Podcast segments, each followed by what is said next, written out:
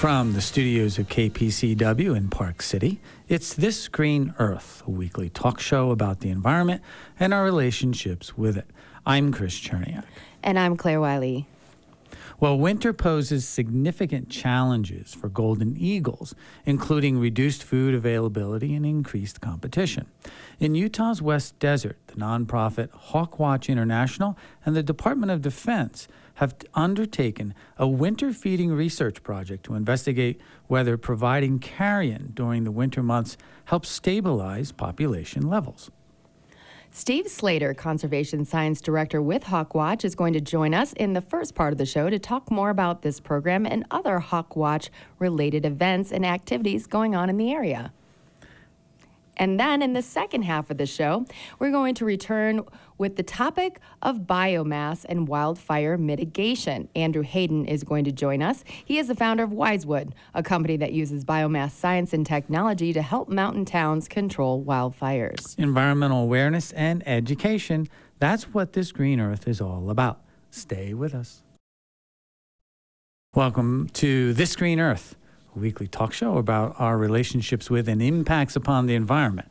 I'm Chris Cherniak. And I'm Claire Wiley. And joining us in the first part of this show is Steve Slater. He is the Conservation Science Director with HawkWatch International, and he's here to talk about HawkWatch, who they are, and also a program going on in the West Desert here in the state with respect to golden eagles. Steve, thank you so much for joining us this morning on This Green Earth. Well, thanks for having me. I'm glad to be here. All right. Well, let's start, get some general background. Tell us a little bit about HawkWatch, their origins and mission. Sure. So HawkWatch International began in 1986, so we've been around for nearly 40 years now. And we're based here, have an office here in Salt Lake City, but do work around the globe.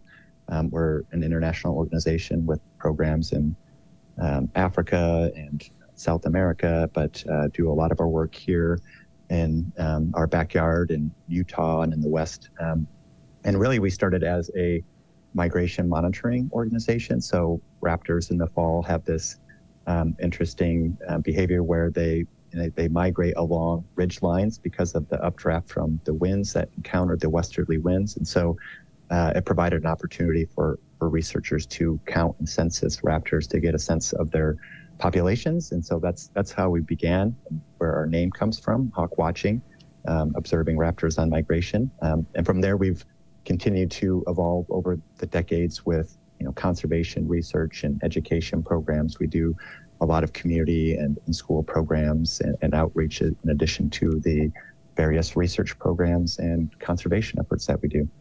Yeah, I'm from back east, and there's two locations I've visited. One in Pennsylvania, the exact name of it escapes me. It might be Hawk Mountain. Yeah, right. An important, I guess, migratory way station or area, like you say, hawks or raptors use on their way migrating north or south. And then even down in the Cape May area, you might see hawks and other raptors migrating down with all the other birds. Going through that area. Are there locations like that, similar to that, out here in the West? Yeah, there's definitely a lot more sites out east just because of the population density there and people looking for these sites. But HawkWatch really was founded to fill that gap in the West. There weren't sites like that when HawkWatch was founded. And so our original founder found a site he was going to Utah State. And so went up into the Wellsville Mountains north of us and found a site there where thousands of birds pass every year. We have long-running sites that we count south of Wendover in Nevada, where we see 20,000 some birds in a season and also capture birds and band them. But we have sites now along the Pacific Northwest and down in Texas and various places in the West where you can see this fall migration. I know the answer to this question is going to be depends, but how do migratory patterns vary? Do hawks fly great distances? Like, some birds we know fly thousands of miles. What is their migratory patterns like? Yeah, and exactly right. It does vary. Swainson's hawks are one of the longer migrators and peregrine falcons. They can go from, anywhere in North America where they do their nesting to clear to down to the southern end of South America. So making fairly large migrations. A lot of our raptors don't go as far. We have these smaller raptors called, sharp-shinned hawks and Cooper's hawks that may come from, to the north of us in Canada or the northern U.S. and they may just go to, the southern U.S. or into central northern South America for different species that we have. Vultures can go into northern South America. For golden eagles, we have a lot of resident golden eagles that live here year round, but then in the winter, we'll see an influx of birds from further north that will winter here in Utah, Wyoming, and other places. So it is really, really variable depending on the species and what they need in the winter. If you're, an insectivore, an owl or a small raptor that feeds on insects and small live prey, you might have to go to, say Mexico, for example, where you're going to be able to find that in the winter versus an eagle that can feed on rabbits and other things and make use of carrion in the wintertime. And I'm curious, in the research that you do, what does this inform for conservation? Why are these birds such a great lens for conservation? Yeah, great question. Because raptors are so wide-ranging and they do cover large landscapes, and then they're they're apex predators. So they, they feed on other animals. They can tell us a lot about the health of the environment. Golden eagles are a great example. That's a species I've spent a lot of my career studying.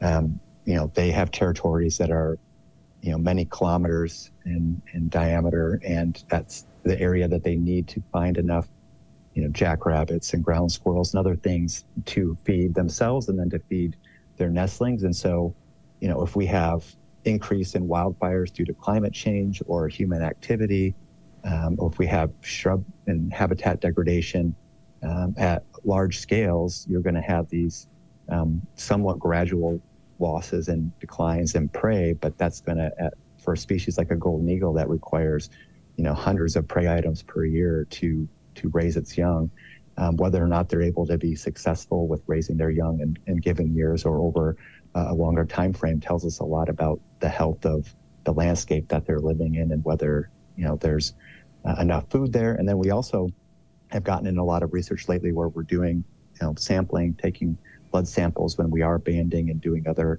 research activities, which can tell us a lot about exposure to are they getting mercury from birds that they're feeding on off the Great Salt Lake? Are they being exposed to lead from other sources in the environment from humans and other things? Mm-hmm. So they really do provide a great study species to tell us about our wider landscape health. Well, that question begs itself. Are you finding pollutants of like that or contamination in their blood? Like mercury or PFASs or PFOSs or such things like that? Right. So we have with golden eagles, we've been involved in a research project where we're sampling the blood in the nestlings. So when they're pretty young to see what they're being exposed to as they're being fed. And we do see elevated levels of lead in certain areas closer to humans, elevated levels of mercury around the Great Salt Lake and other water bodies, and then some other heavy metals as well at lower concentrations. But unfortunately, we've known that lead levels spike in a number of raptors in the fall and winter because of hunting activities, which there are alternatives to using lead, but a number of hunters still use lead. And so there's this correspondence when, if for example, you take a deer, you typically dress it in the field and then you leave gut piles and other things behind that still have lead fragments in them, and eagles and other scavengers in the winter will take advantage of these. And so those are just some of the ways that they're being exposed to some of these contaminants. Yeah, it's an unfortunate consequence of, in some ways, like free food. There's an animal dressed out, the deer that's been dressed out, and there's a source of carrion for it. But there's also the consequence, potentially, of lead pellets or other lead fragments, like you say, within that same animal. So let's let's turn our attention now to the Golden Eagle. First of all, tell us about the Golden Eagle. Is it one of the most spectacular raptors around? I mean, that's my answer. Yes. Sure. Yeah. Right. I certainly would say so. Again, as somebody who spent most of their 17 years at HawkWatch studying golden eagles and having that privilege, yeah, they're definitely my favorite raptor, and they're very impressive for a number of reasons. They're our largest hunting bird of prey. I mean, we have condors, which are also very, large, 10, 11-foot wingspans, but golden eagles can have 7-foot wingspans. And again, top of the food chain, the research that we've done, we see everything from jackrabbits to deer and antelope fawns to badgers to various snakes. And so anything that occurs out in their habitat can be potential prey for them. They're very powerful, very long-lived. They can live up to 40 years based on the the longest banded bird that's been found out there. And we've put transmitters on these birds to see where they go and the threats they face, and just to see how wide-ranging they are. We've transmitted birds mostly from Utah, and they go everywhere from Canada to Mexico and all points in between, east and west, in the western U.S. And so just very impressive birds, very powerful, large talons, and yeah, just at the top of the food chain as far as raptors and aerial predator goes. What's a good way to kind of discern that, hey, I'm looking at a golden eagle, not necessarily a hawk or a bald eagle? Is there a certain profile that they have in the sky, or wing flapping movements? Or how do I tell? Well, generally with the golden eagle, just because of their huge size, that will distinguish them from other hawks. But we do have quite regularly, people will see turkey vultures, and when they're still here in the summer and fall, and they're a similar size, but turkey vultures will hold their wings in what's called a dihedral, this slight V, and they kind of rock in the wind, whereas golden eagles have a very flat wing profile, and these very long kind of straight wings, which distinguish them from buteos, which have more, which are our hawks, our red-tailed hawks and other things, which have more rounded wings. Smaller things like falcons have more pointed wings. So there's a number of markers like that. And then if we do have bald eagles here as well, and so young bald eagles can have brown heads and be confused with golden eagles occasionally, but their head size and their bill and kind of the way they have some mottled white markings differs between the golden and bald eagles for those that are more into birding and distinguishing those characteristics. And with golden eagles, what is their population like? Is it in decline? Is it doing all right? Where do they sit? Yeah, so bald eagles, many people know, have had just a wonderful success in recovery with the Endangered Species Act and banning of DDT. They were very low numbers in the 60s and 70s, and now they've been removed from the Endangered Species Act, and we have well over 300,000 some birds in the U.S. Golden eagles, unfortunately, we have only less than 40,000 golden eagles in all of the United States, and we probably have a few thousand breeding pairs in Utah. We get a few thousand additional show up in the wintertime. Overall, they're considered stable, but potentially declining, and our migration trends show declines for golden eagles. And the real concern for golden eagles is that there's been a lot of research from ourselves and other partners where we've compiled just a wealth of transmitter data from hundreds of birds and banding data from the past decades. And we found that almost 3/4 of mortality of birds after their first year for golden eagles is from human causes. So electrocution, because of their huge wingspan, they can touch more than one wire, and so they get electrocuted at high rates. Shooting still, unfortunately, is pretty prevalent for eagles, just from a lack of understanding and misconception.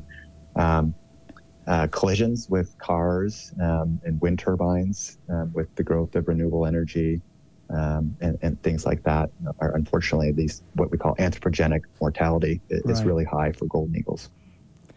So you talked about the pairs. I'm interested about their mating. Do they pair up like maybe a crane would, or do they go about switch partners? Switch partners, yeah. Or are they lifelong partners?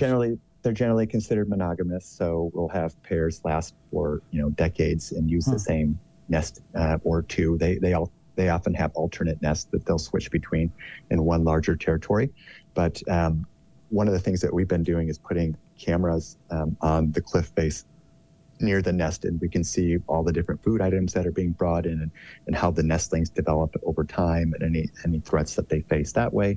And so these are motion sensitive cameras that take a picture whenever the birds come and go or the nestling moves.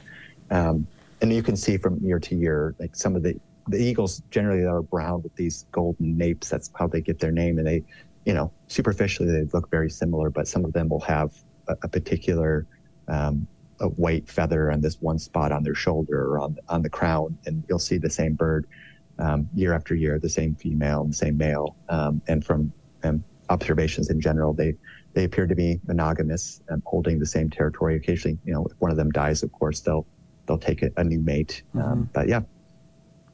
We're speaking with Steve Slater. He's Conservation Science Director at HawkWatch International. And we're talking about hawk watches, programs, et cetera, but golden eagles in particular. And now let's look into this project going on, or this research project going on in Utah's West Desert with respect to golden eagles. And interesting, the Department of Defense. Can you talk a little bit about the project? Yeah, so we've been researching golden eagles in the West Desert for a few decades now, and our research has kind of followed what we're learning. And so, we were tracking the nesting birds and monitoring the nest territories out there for quite some time. And the military has some fairly large land holdings out there. The Utah Test and Training Range, where Hill Air Force flies to the west of the Great Salt Lake to do, Air Force training. And then the Dugway Proving Ground to the south, where there's a lot of training and ground exercises and drone training and other things. And both of these large properties are situated right in the midst of a bunch of BLM land in the West Desert, and have, a lot of mountain and cliff and desert habitat that's perfect eagle habitat. So the military also has a mission to protect the environmental resources while they go about their training exercises, and they have management plans for how to protect their resources. And so we've partnered with them over the past few decades now to help specifically understand the eagles on their property. There's quite a few territories on these properties nesting there, and seemingly doing fairly well because the military only uses a small portion of the landscape that they, basically control and keep other activities. There's not OHV use, there's not recreational shooting, there's not all these other activities. So they're, in some ways, they're closed areas, except for these small footprints where they do their training. But we've helped them monitor the eagle populations, and part of their program, they've supported our work in the areas surrounding, so they can have context for how the eagles are doing in the larger West Desert and landscape around where they do their work in training. And so we've been fortunate to have them as a partner on this and helped fund this research and the tracking of the nest and the color banding and tracking of eagles over the past few decades. And then most recently, as we've been putting transmitters on eagles and nestlings, and they leave the nest and a bird dies or survives and moves around through the landscape, we learn about the issues they're facing. And one of the things that we saw with this transmitter data from the eagles is that one, a lot of eagles were leaving the West Desert once winter would come, presumably because they couldn't find enough food because of shrub loss and other things, and were being struck by cars in central Utah, in areas where there's an abundance of dead deer along the roadway, just because these are wintering areas and they're being struck at higher rates. And so they were going to take advantage that resource and being struck themselves when they would gorge on these dead animals and then not be able to fly away quick enough.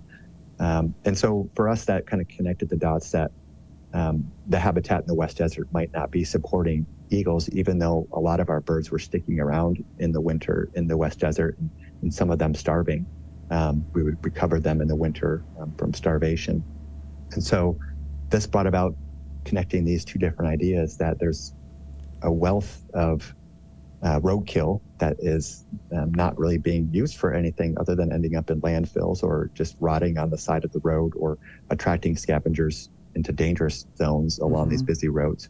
And so we've worked to move roadkill and other carrion into the West Desert, into areas that are known to be wintering areas for eagles from our birds, our transmitted birds, and supplementing them with this source of food in the winter when, you know, their live prey is just not as available. They're, you know, either hibernating or just at lower abundance or under the snow.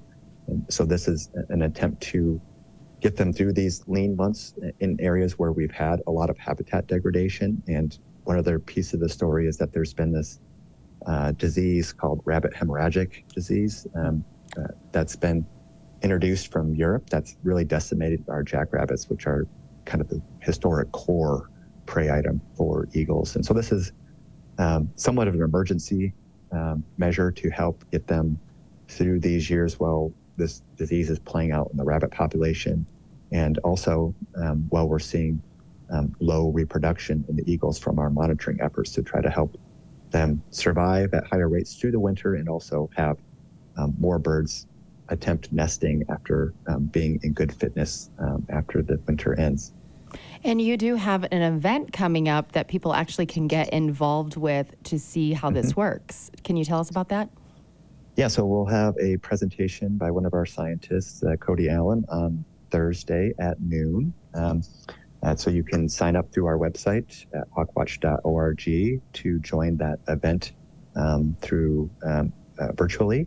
And we'll give a longer overview of the history of the eagles in the area and what we've learned, and why we're doing this work, and how we're measuring our what we're putting on the landscape and the eagles' use.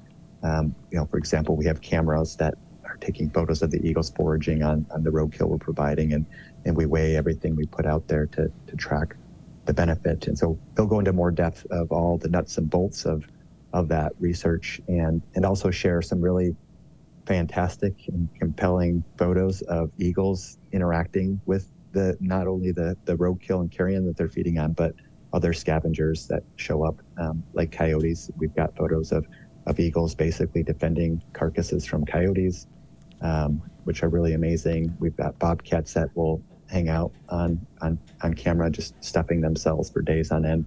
And so just, yeah, there'll be some interesting photos from the work, as well as just the future of the project, and how people can help support it. All right. We just got maybe one more minute or so, but I wanted to go back to their migratory patterns with respect to climate change. In a warming world, are their migratory patterns changing?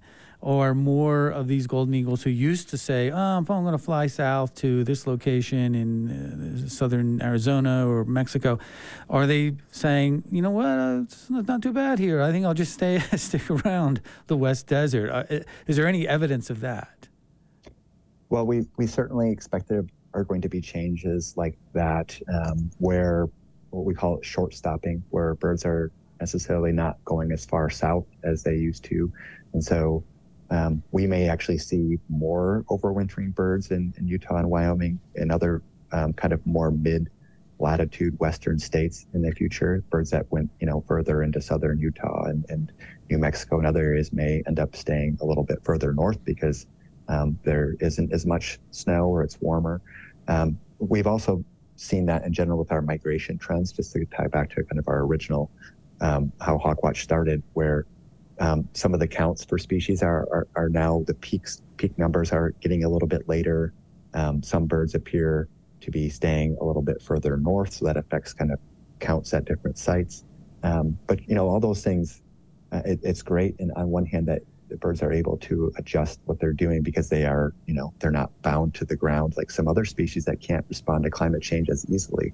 But there does open up, you know, this risk that even though we have maybe milder winters on average, that you can still have these pretty extreme events that if birds stay further north, they can end up getting trapped in some areas or have a mismatch in resources where there's potential for catastrophic, die-off and threats like that. So that's our big concern, I think, with these shifts that are kind of happening right now and how those are going to play out into the future. All right. Well, we got to wrap up. It was really interesting chatting with you. Steve Slater, Conservation Science Director with HawkWatch International. Real quick, website? Yeah, hawkwatch.org. Hawkwatch.org.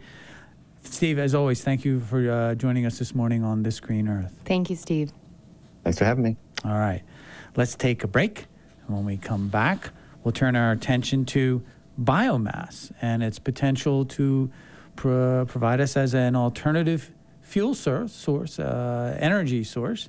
We'll be speaking with Andrew Haden. He's the founder of the company Wisewood. It's This Green Earth. We'll be right back. And you are listening to This Green Earth. I'm Claire Wiley. And I'm Chris Cherniak. And now we're going to turn our attention to biomass. We're going to be speaking with Andrew Haden, who is one of the nation's foremost experts in biomass systems and technology, and also the founder of Wisewood. Hi, Andrew. Hi, Claire. Thanks for having me. Yeah, thanks for being on the show. Well, I think let's just start with the definition of biomass. Sure. Well, biomass is any material that is carbonaceous material that grows and is from the earth, essentially. So it's woody material, straw, can also be byproducts of agricultural production, like manure, things like that. But we focus on solid biomass in the form of wood chips, which is the primary source of biomass today. Okay, and this is wood that's primarily, for lack of a better term, dead wood, let's say? Yeah, so biomass, the major source of biomass is waste wood, so yeah. It comes out of primary manufacturing facilities like sawmills and so forth, but increasingly in the West, it's coming off of forest restoration projects that are implemented to reduce wildfire risk. So that's the other major source that's currently available in the U.S. Say just as focusing on trees per se, because that's probably our primary source of potentially for biomass out here in Utah, out in the West. Are there trees that burn with different energy levels or BTUs, some burn better or provide more BTUs than others? Yes, within reason. So within a range, I should say. Yeah. The average BTU per pound of all wood is in the 8,000 BTUs per pound. And it ranges from about 7,500 to 8,500. So it's all pretty close in that range. And straw is actually fairly similar, so it's actually right around there. Some woods like juniper that have oils, eucalyptus might burn a little bit hotter with a little more energy. Right, but that's it. Now I'm gonna jump into the technology probably, but oily woods can also present a problem per se, maybe in a biomass burning system. Or they just benefit? Really? No? Okay. I just think about burning black, burning dark. They might have more particulates to them associated with them. Right. I think that's those are common ideas, mostly because I think everyone's primary experience with biomass in the U.S. at least is with a wood stove. Yeah. So you buy different kinds of wood and you burn them, or you have a fire pit and you see how they burn. But the technology today is really advanced. So it's, computerized controls, constantly monitoring the combustion and adjusting to make sure everything's burning extremely clean. So part of that perception is a holdover from, just wood stoves that we're all familiar with. Yes. Well, having lived out in California, I knew when you mentioned eucalyptus, that was kind of the number one tree that people were most concerned with respect to wildfires, because they would burn They would burn quickly, they'd burn hot, and as you say, because they were kind of oil rich. So there was that element to them.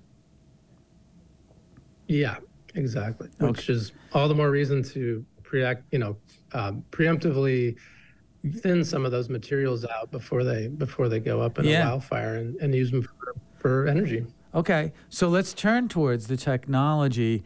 Get us farther away from that typical idea of wood burning stoves, and all we're doing is just throwing wood into a furnace and burning it and boiling water and producing energy. Is there more to the technology than that? There can be. So there's there's multiple ways to use the biomass for energy. The simplest way, obviously, is your wood stove or your campfire. Yeah. But stepping up from that to the more modern systems, you would use what's called a phased combustion system. So it's got a primary combustion phase and a secondary combustion phase in a furnace that then transfers the heat to hot water. And the water then is transferred to your building and the other buildings around in the form of hot water.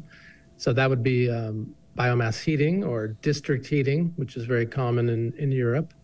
And then going on from there, you could produce higher temperature steam and run a turbine.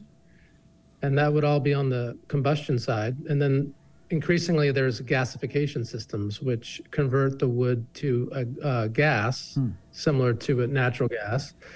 And they use that to run an engine, which produces both heat and electrical power at the same time. So that's increasingly the direction things are going. So in conjunction to where we live and these mountain towns that are looking for ways to mitigate wildfires, how does this play a role, this technology? Well, mountain towns are essentially the perfect location for this technology. And we see that, or I've seen that firsthand in the Alps. So, for example, in Austria, all those small mountain towns in Austria and Switzerland pretty much all have these systems. So they have, in Austria alone, they have 2,300 central biomass facilities that provide district heating to the buildings and resorts near them. So essentially every town in the Alps has one of these. And they, decided years ago that it was the best option for them, given that they really don't have fossil fuels, and local renewable that was, indigenous to them was forest material. So they've implemented this in a big way and continue to expand it. And I think the U.S., especially the Rocky Mountains, where we have, our own fossil fuel resources, natural gas and so forth. We haven't had so far to look at this because we've had cheap, affordable fossil fuels. But as increasingly the mountain towns and resorts look to become carbon neutral, go green, they are looking for an alternative to natural gas, and biomass is one of the really the best options they have. We're speaking with Andrew Haden. He is the founder of the company Wisewood. We're talking about biomass and biomass systems. So, Andrew, explain to us a little bit about Wisewood. What's it all about? Yes. So I started Wisewood about 12 years ago, just essentially as a consulting company, and increasingly grew into designing and building these systems. So I had done my graduate work over in Sweden and learned about biomass energy and district heating, and I thought I knew a lot about sustainability, but had never seen these systems and didn't know what they were. And as I got deeper into it, I realized that it was something that, we could take advantage of in the US. So that's really the impetus, was trying to bring this model of local energy production to the U.S., sort of distributed generation using locally available resources, and the economic development that comes from that, which is another part of the equation. And when you say the model, sorry, can you explain what you mean by that? The model is local, using biomass that you can harvest locally in a modern, clean energy generation system that serves your local community. So essentially in Europe, most of the district energy systems are actually owned as cooperatives by the landowners in the region. So they invest in it, build it, and then they operate it and provide the fuel from their private lands. So just seeing what a positive benefit that had as a supplemental income for farmers and foresters in that region was what got me excited, since I was studying rural economic development when I was over there. So here in Park City, literally starting today, there is a woodpile burning going on by the city under very controlled setting. Piles of dead wood have been collected over the summer in different locations around the outskirts of the city, and today they're, and following days they're burning them. Walk us through how a biomass system could be employed effectively, versus just burning the piles of wood in place. What would a system look like? Sure. So for a mountain town like Park City, the most direct and straightforward way to use the material would be to build a small facility somewhere in town or near town, and that would combust the wood cleanly and send the heat to existing buildings that have natural gas boilers, in their mechanical room. You would pipe the heat over to them and take over for those boilers. And instead of burning the wood in a pile, you would pick it up and chip it. And chip it into, chips about 2 to 3 inches large, and transport that material to the central facility where it would become the fuel for your hotels and town buildings and municipal buildings. So that is the simplest, most efficient way to go, because you essentially get 90% efficiency with that. Right, and the chipping process increases the fuel efficiency, burning rate or so? It allows you to handle it in an automated way. So the beauty of these modern systems, compared to a wood stove, which people think of as a manual device where you're loading fuel and taking out the ash, these, once you put the wood chips in the fuel bay or the hopper, it's completely automatic from there. So, once a week you might put the wood chips there, and then the machines, handle the material from there and take it and use it without any hands-on. So it's much more efficient in terms of both operational labor, but also, as you say, you get better and cleaner combustion because the fuel is metered into the firebox as needed. Right. And here in the U.S., in the Rocky Mountains and in the West, where have you employed this, and where have some of these communities seen the benefits, or have you done this in a nearby mountain town? So far we've done projects in Washington, Oregon, California, Idaho, and Alaska. And we've been making trips out to Colorado and the Rockies and Montana. We've done some plans, some feasibility studies out there, out where you guys are, but we haven't yet implemented one. So we are, increasingly making trips out there to find folks who might want to do this. And one of those was recently at the Mountain Towns Conference. We were invited by Powder Corp, who were currently in construction of one of these systems for Mount Bachelor in Oregon. And it's just like I described. So they're using wildfire thinnings off of the local Deschutes National Forest, and then they're heating all the lodge buildings, taking over for their propane boilers. And so we, as in talking with Powder, and they invited me to come speak at their event, at their session, and we got a great feedback from local folks there throughout the Rockies. So I was chatting with folks in Colorado, Utah, And I think they are all starting to see that this might be, you know, a good solution for them. So far we haven't done something, haven't implemented a project in the Rockies, but we're hopeful to do one soon. And I actually did attend the tail end of this, and what was interesting to me is that the footprint can be fairly small for these facilities, but what is happening is even in the construction of them and their overall look and feel, they integrate them into the communities, and you had shown some examples. So is that something that's important to you, to keep the footprint small and to also the aesthetic of it?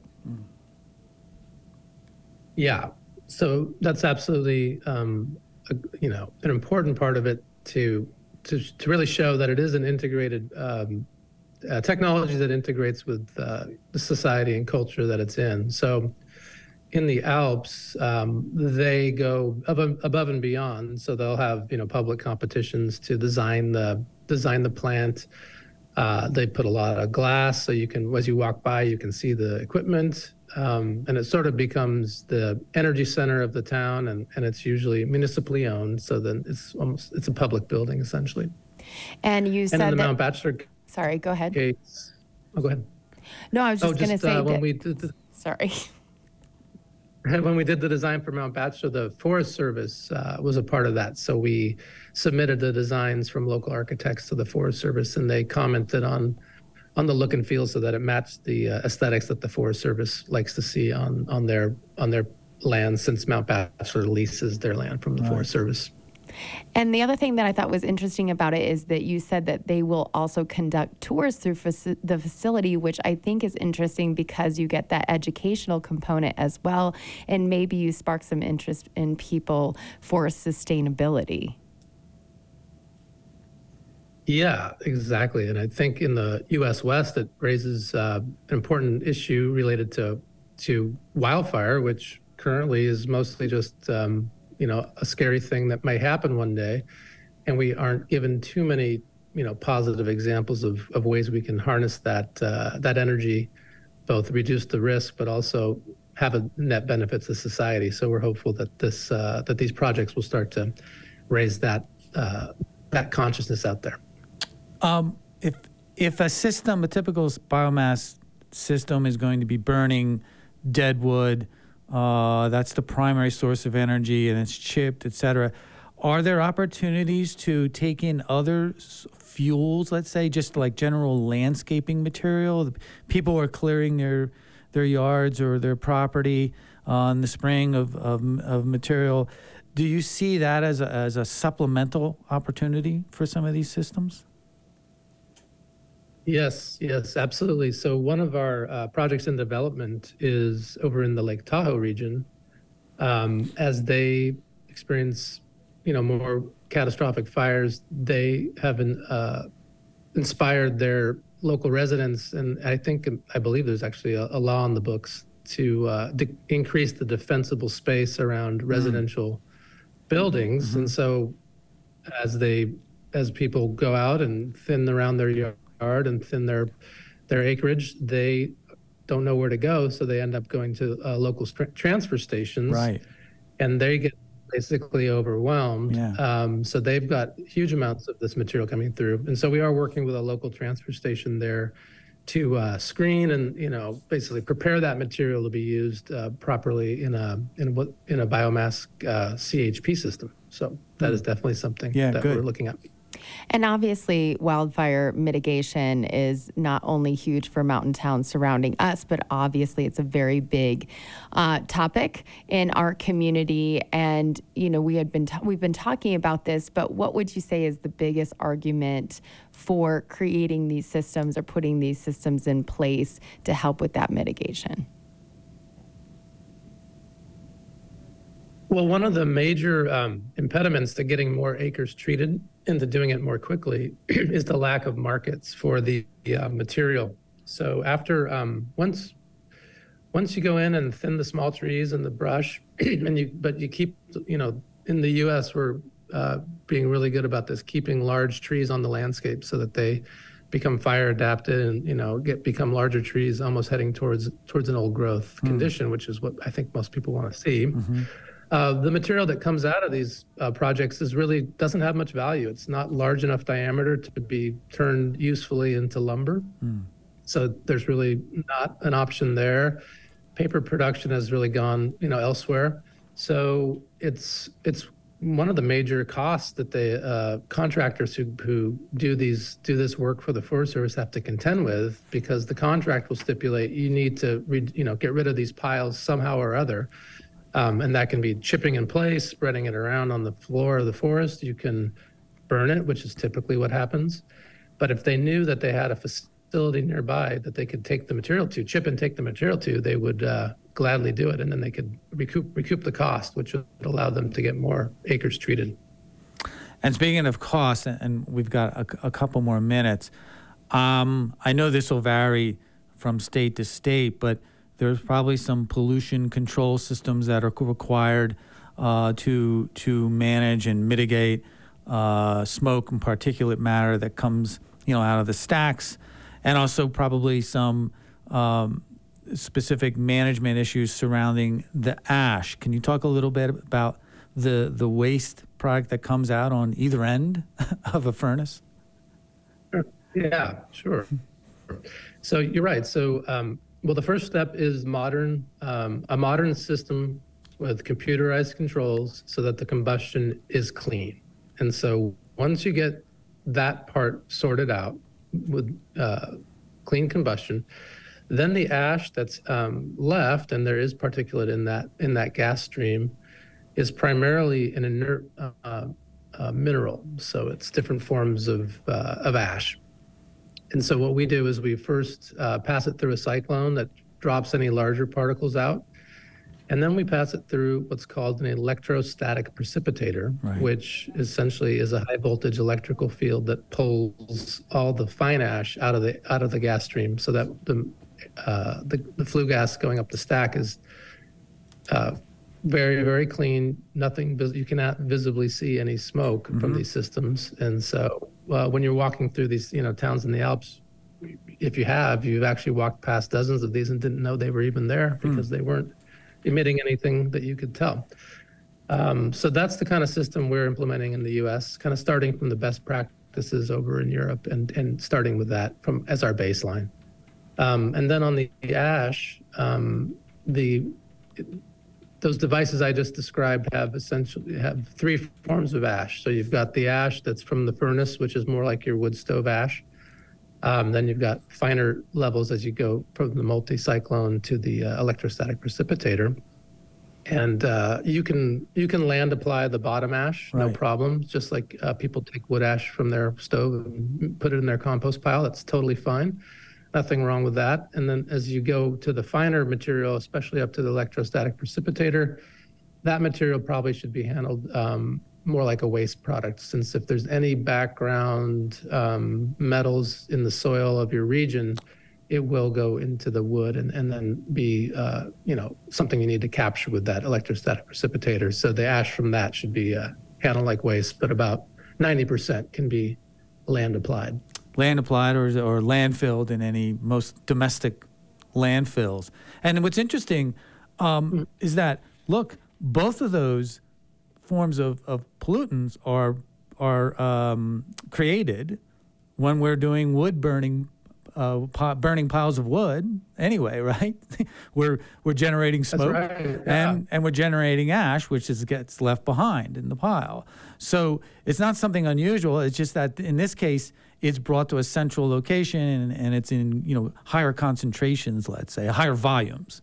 But like you say, with good air pollutant control systems, and the technology has been around for decades and decades, it reduces that smoke, that particulate matter, to near nothing, and the ash is controlled in a much more manageable way. So there's benefits associated with as far as pollution goes, air pollution, ash pollution, solid waste pollution, in having a centralized burning system.